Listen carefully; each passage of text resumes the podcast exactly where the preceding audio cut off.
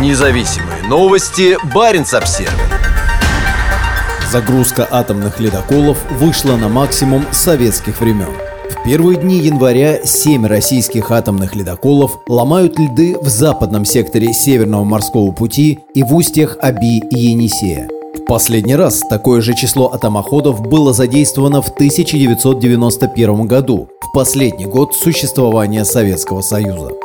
Постсоветское время близким по загрузке был только 2013 год. Тогда зимой в Арктике работало 5 атомных ледоколов, а еще один, Россия, помогал в Финском заливе. На закате Советского Союза самым восточным портом, открытым для судоходства зимой, была Дудинка на реке Енисей. Она является главным транспортным узлом для вывоза металлов из расположенного на Таймыре Норильска. Как сообщили в Росатомфлоте, все атомные ледоколы встретили Новый год в акватории Северного морского пути. В компании также добавили, что несмотря на наряженные в кают-компаниях елки и праздничное меню, экипажи всех судов работают круглосуточно. Севернее всего из этих семи ледоколов сейчас Арктика. Она находится в затянутом тяжелыми льдами узком проливе Вилькицкого между полуостровом Таймыр и островом Большевик. Судя по всему, ледокол ждет крупный газовоз Владимир Воронин, идущий по Севморпути с востока. Важной задачей российского атомного ледокольного флота является круглогодичное обеспечение экспортных перевозок жиженного природного газа с завода Сабета на берегу полуострова Ямал.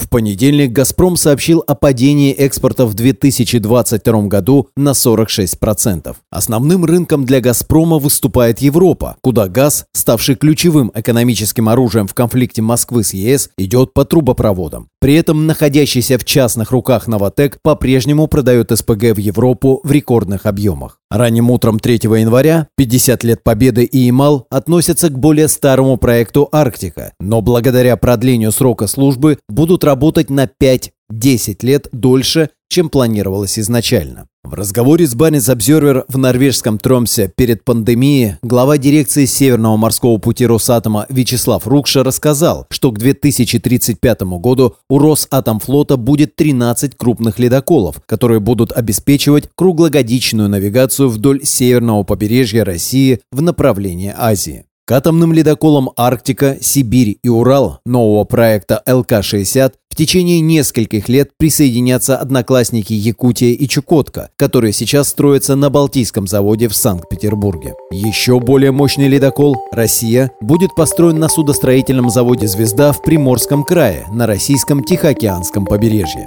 Две реакторные установки «Ритм-400», которые будут установлены на этом ледоколе, почти в два раза мощнее, чем у ЛК-60. Россию планируется ввести в строй в 2027 году. Независимые новости. Барин обсервис